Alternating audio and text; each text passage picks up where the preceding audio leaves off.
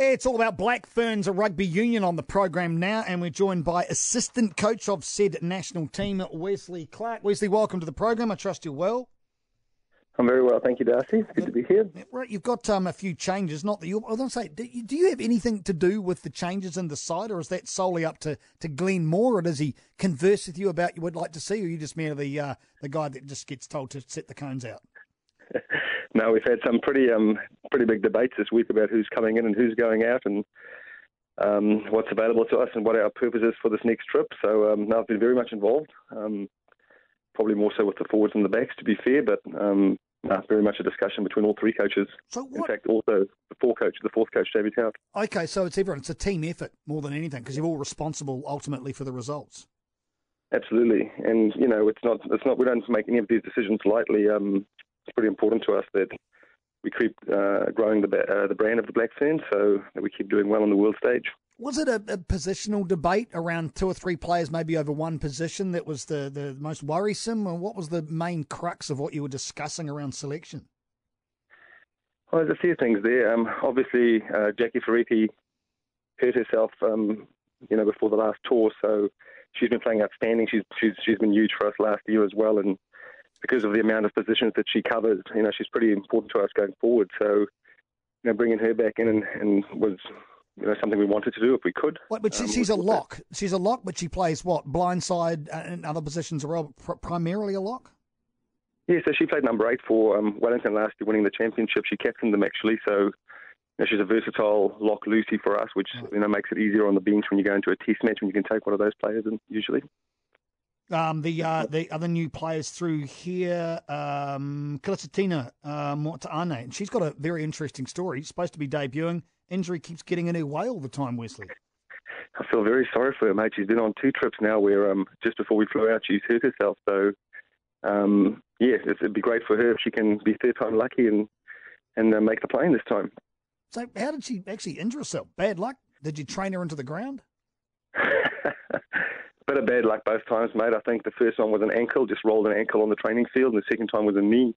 And with the knee, I don't even think she made much contact. It was just um, the way she turned and bit of a tweak and stayed at home. Right, and so the other new call up to the squad is Grace Brooker. What can you tell us about her? Oh, look, Grace is very exciting. She's only young. I think she's 20 now. Um, she's quite a big athlete. She plays in the midfield, very skilled. Um, you know, she's kind of been on the fringe for a couple of years now. We've we've known about Gracie, and she's been to multiple camps, played in multiple trials, and you know, she's just been sitting behind world-class international players. And with Stacey Waaka being injured at the moment, and the Seven Skills going back to their environment, it opens up the door for her to show, you know, on the world stage what she can do. So there's two potential debutantes there. I believe there's a third in the squad as well that was at the Super Series but didn't get a chance to get on the park. Uh, Olivia Ward-Duin, is that how you pronounce her name? Yep, Olivia Ward Duin. Yep, Olivia's a tight head prop out of North Harbour. Um, again, someone been to multiple camps over the last two years. Someone we've been working with with her work ons. Um, you know, really, really um, intelligent rugby player. Um, tall girl, so you know, good lifter in the line out when she comes on. Um, she's had a bit of work to do on her scrummaging, and the real good thing for her was that when she came on tour, we could put her under some pressure in the scrums against the best athletes we've got and she's really excelled. So um, you know, she's taken that opportunity, and we've got a bit of faith in her now. So she'll get a chance on this trip. Black Ferns assistant coach Wesley Clark joining the program. What did you glean out of your Super Series? I expect, um, talking to enough coaches over the years, that you probably learnt the most out of the loss to France than anything else. Um, oh, look, we, we, we learned quite a few things. I think, again, it comes back to the purpose of the trip. And like I said before, it was important to us to keep our world number one ranking. We want to keep growing the brand. And, you know, at the back of our minds is a World Cup coming up soon. And, and we've got to bud some new players and get them comfortable on the international stage as well. So it's about balancing both of those things. And, you know, um, I think we did a good job of, of both of those. We've, we've kept our world ranking, we've kept growing the brand, and we've exposed, I think, seven or eight new players to international rugby. So, you know, we're happy about that. Um, and we're probably happy with some of the young players in particular stepping up and showing leadership, uh, showing a willingness to learn, and really, like, you know, someone like a Pia Tapsell, um, you know, performing really well.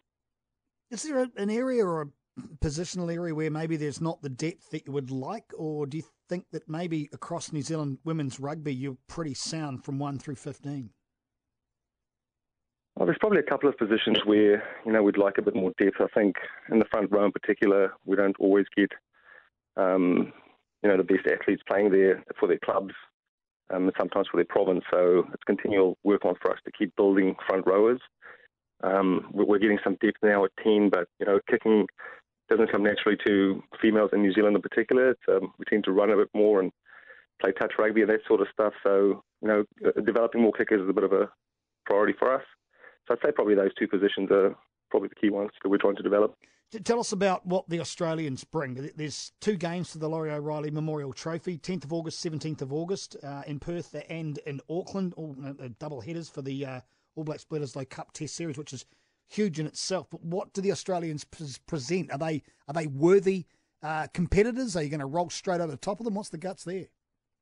I'd love to roll straight over the top of them, but I'm not sure it's going to happen this year. So the good thing about Australia is they've started a Super Series, so a Super Rugby competition. You know, New South Wales, Queensland, etc.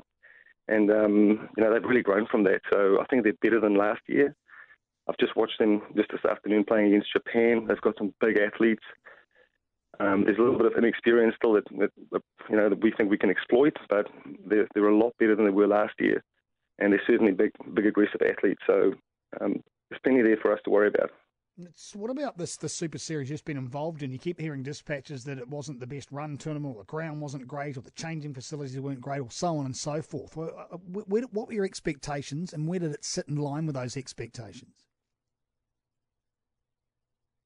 That's a that's a rough question, mate. Um, I think um, I think I'm excited for the girls going to Australia, playing in a big stadium, and you know, particularly with double headers, playing in front of big crowds. Probably the crowds weren't that big um, in San Diego, so you know, I think it'll be great for them to play in front of big crowds this time around. Um, in terms of the facilities, you know, where we stayed and all that was fine. Um, the field was, you know, in good condition. The refereeing was of a good standard, so we don't have too many complaints around that. Um, like I said, I'll just be excited to play in front of a big crowd this time. I suppose it's the nature of the development of global women's rugby, isn't it? You're not going to get to the biggest grounds with the biggest crowd straight off the bat. You've got to work the way through, as unsavoury as it may sound. This is just the nature of the sport at the moment. And in time, you will probably get better facilities and better crowds and the like. But you just have to go through this this phase currently, this trailblazing phase. Phase. Look, ultimately, we can't control any of that. I've, i think I've mentioned the word brand a couple of times now, and you know, for us, it's about making sure that whenever anyone comes and watches us, they're seeing good rugby. They're seeing what the teams, what female athletes are capable of. So, you know, that's really where we're focused. It was great last year in France, where we had, I think, 18,000 people arrived for a, a women's game, and a women's game only. It wasn't a double header. So, there's obviously opportunities around the world in some places where, you know, there, there is a big following and there are big crowds. Um, it just wasn't that in San Diego, and that's okay. Ultimately, we're in charge of how we play and um, how well we play. So, and you won. That's what we and you won. that's the crux of it. Wesley Clark, hey, thanks very much for joining the show. We'll uh, keenly anticipate these uh, Laurie O'Reilly fixtures, the Memorial Trophy, 10th of August, yep. 17th of August, a part of the double headers with the All Blacks Bledisloe Cup Test matches. Wesley, thanks for your time. Thanks, mate.